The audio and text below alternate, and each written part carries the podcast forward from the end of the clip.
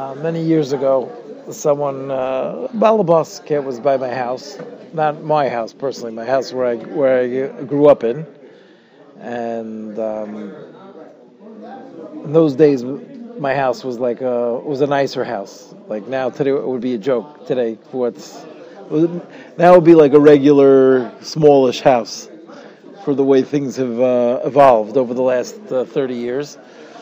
But uh, in those days, it was from the from the bigger houses of Monsey.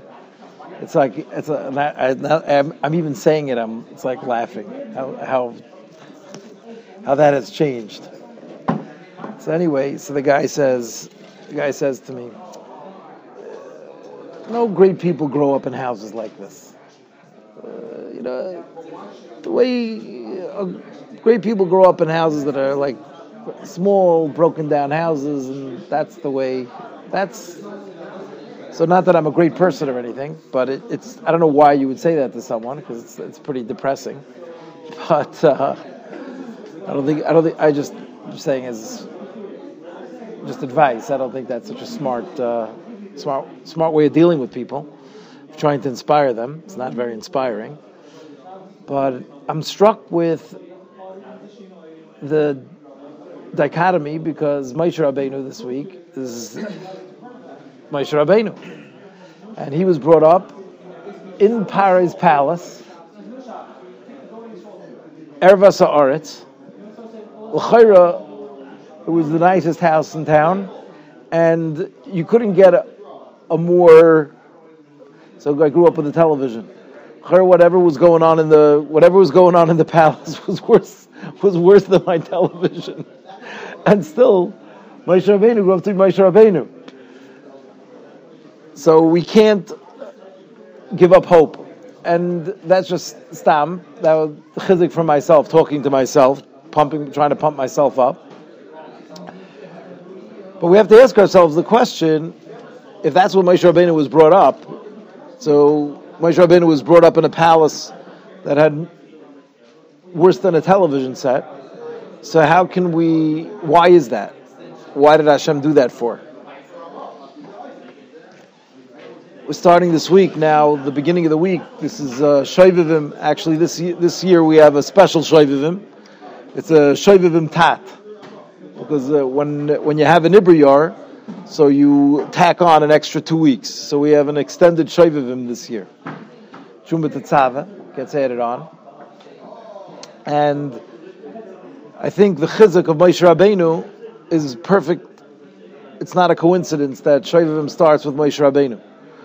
Because if there's, there's not a person in the history of Klal Yisrael that grew up in a worse home, that you would you would think that the the the upbringing that he had was the would be the most impossible place for a person to grow up in kedusha.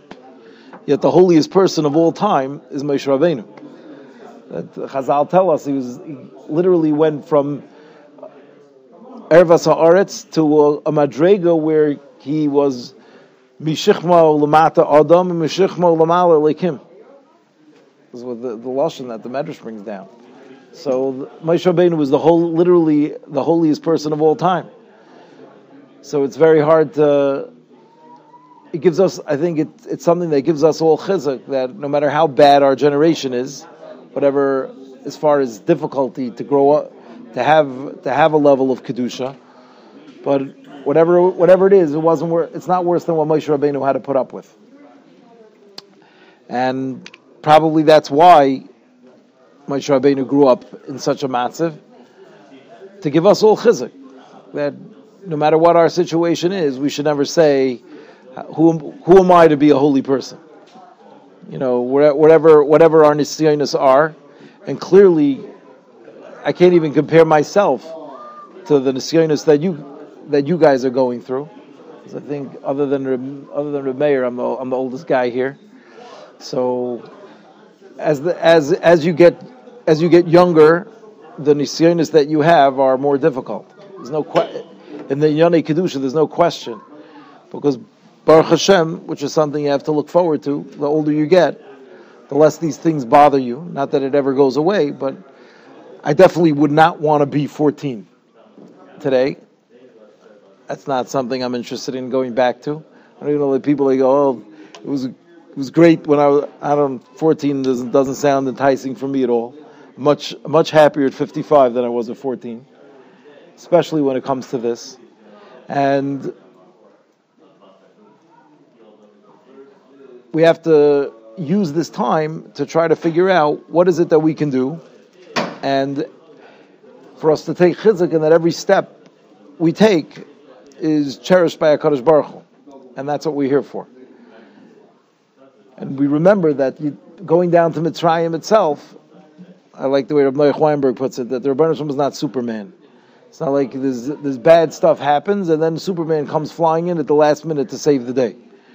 That's not that's not who the Ribono Shel Olam is. The Ribono Shel Olam puts us into these situations in the first place, and and he helps us get out of them, and that's all the all what we're here for as this growth process. It's interesting. The Chovos Halevavos brings down in the Shara Prishus, and I was having the shmooze with uh, Rabari Wolkin last week. We were talking about it talks about Prishus you know how how important it is for a person to to work on being a pirish. But Rav Avram Benoy Shel Rambam talks about prishus, and he says it's something that you have to be very careful with when you deal with prishus. He says because it could backfire. To work on prishus itself can be can be counterproductive. Chazal tell us that herhure avera are kasha me avera atzma. What does that mean? That the, the thoughts of doing an avera are worse than could be worse than the avera itself. Why is that? Because the avera itself could be uh, could be very short, a very short amount of time.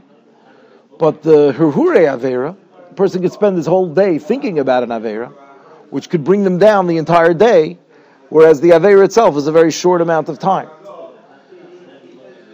So how do you work on that?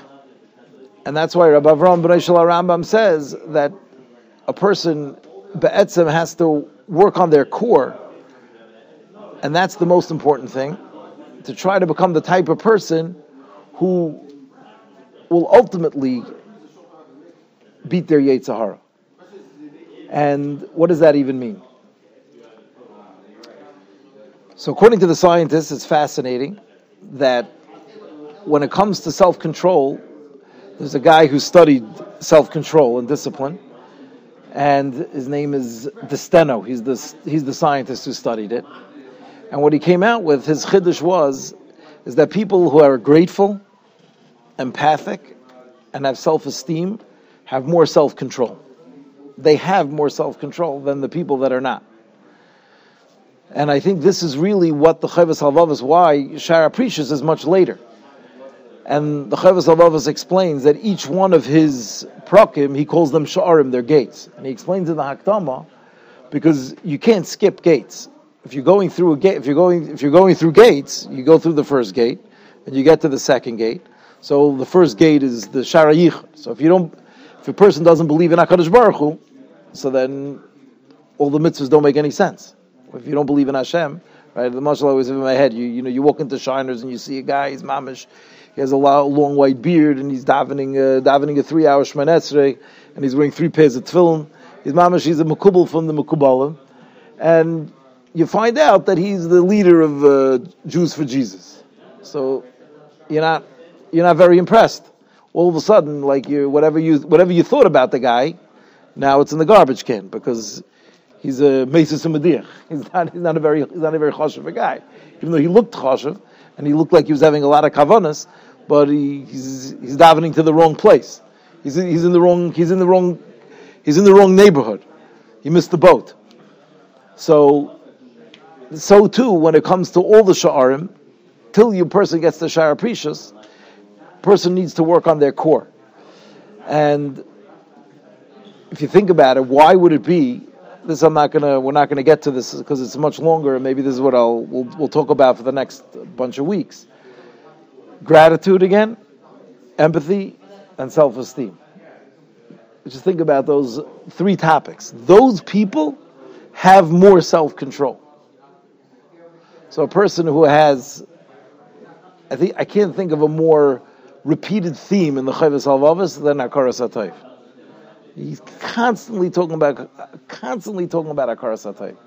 Gratitude is the, the Rambam says in Hilchas Brachas that that gratitude is that that brachas are the key to Yiras Shamayim. Brachas are the key to Yiras Shamayim.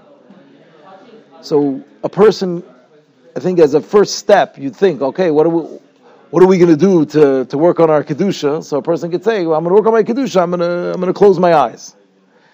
So the science tells you that the first step to working on kedusha is working on your brachas. Because if a person has a hundred times a day, he's always reminding himself that the Ribono Shel Olam is right here. From the minute you wake up in the morning, I love the way Rabbi Sacks said it. A Jew thanks before he thinks. It's a, I thought it's a great line. You wake up in the morning, Moida Ani pops out of your head. it Should pop out of your mouth. Person you thank Hashem before you even think. You start your day like that, and, and the last thing you make sure you're you're mechazik your hamapel before you go to sleep, and 98 other brachas in between. That is the best way. The Rambam is saying to constantly remind yourself that the Ribono Shel Olam is here. And once we're living with Hakadosh Baruch Hu every second of the day, so like the Ramah says at the beginning of Shulchan Aruch, you don't act the same. I'll never forget when Reb Nassan Tzvi, I don't know if it was you hear of Dav, Reb Nassan Tzvi came here one day, Dav Mincha. Reb Nassan Tzvi Finkels, that's how, Mincha here one day. Even the kids who, you know, find it hard to sit on Shpilkas, couldn't make, can't make it through a Mincha. That Mincha, he was here, it was like, I can't explain it. It's hard, it's hard to be Masber. It's like the Shechina was in the room. You, were you here? There? It's like the Shechina was in the room. You, you felt, you, you felt something. So a person who lives with Hakadosh Baruch Hu constantly, you don't have to constant, you don't have, you don't have to control yourself because the Rebbe there, and that's what the Ramah says. A person who's in constant awareness of Hakadosh Baruch Hu, so you act differently. You don't have to try to act differently. You just act differently. And the Rambam is saying the number one way to work on your Yiras Shamayim, you look it up. It's the beginning of Hilchas Brachas, Parak Aleph. Is someone who's Isaac and brachas and make sure that they have kavana, and you try to try to try to work on your brachas, that person will have will have Yiras Shamayim. So I think a, a very practical tool. It may not necessarily be you know working head on because you think over over you don't always you think the most obvious reason, my most obvious tactic may not necessarily be the best tactic. So here the first tactic we use, let's try to work on a Yiras Shamayim. Let's try to be mechazik our brachas. Don't worry. Obviously, you have to do everything else also. But if you work on our brachas, bez Hashem, that will be uh, give us the siyata the we need to be kaidesh bez Hashem.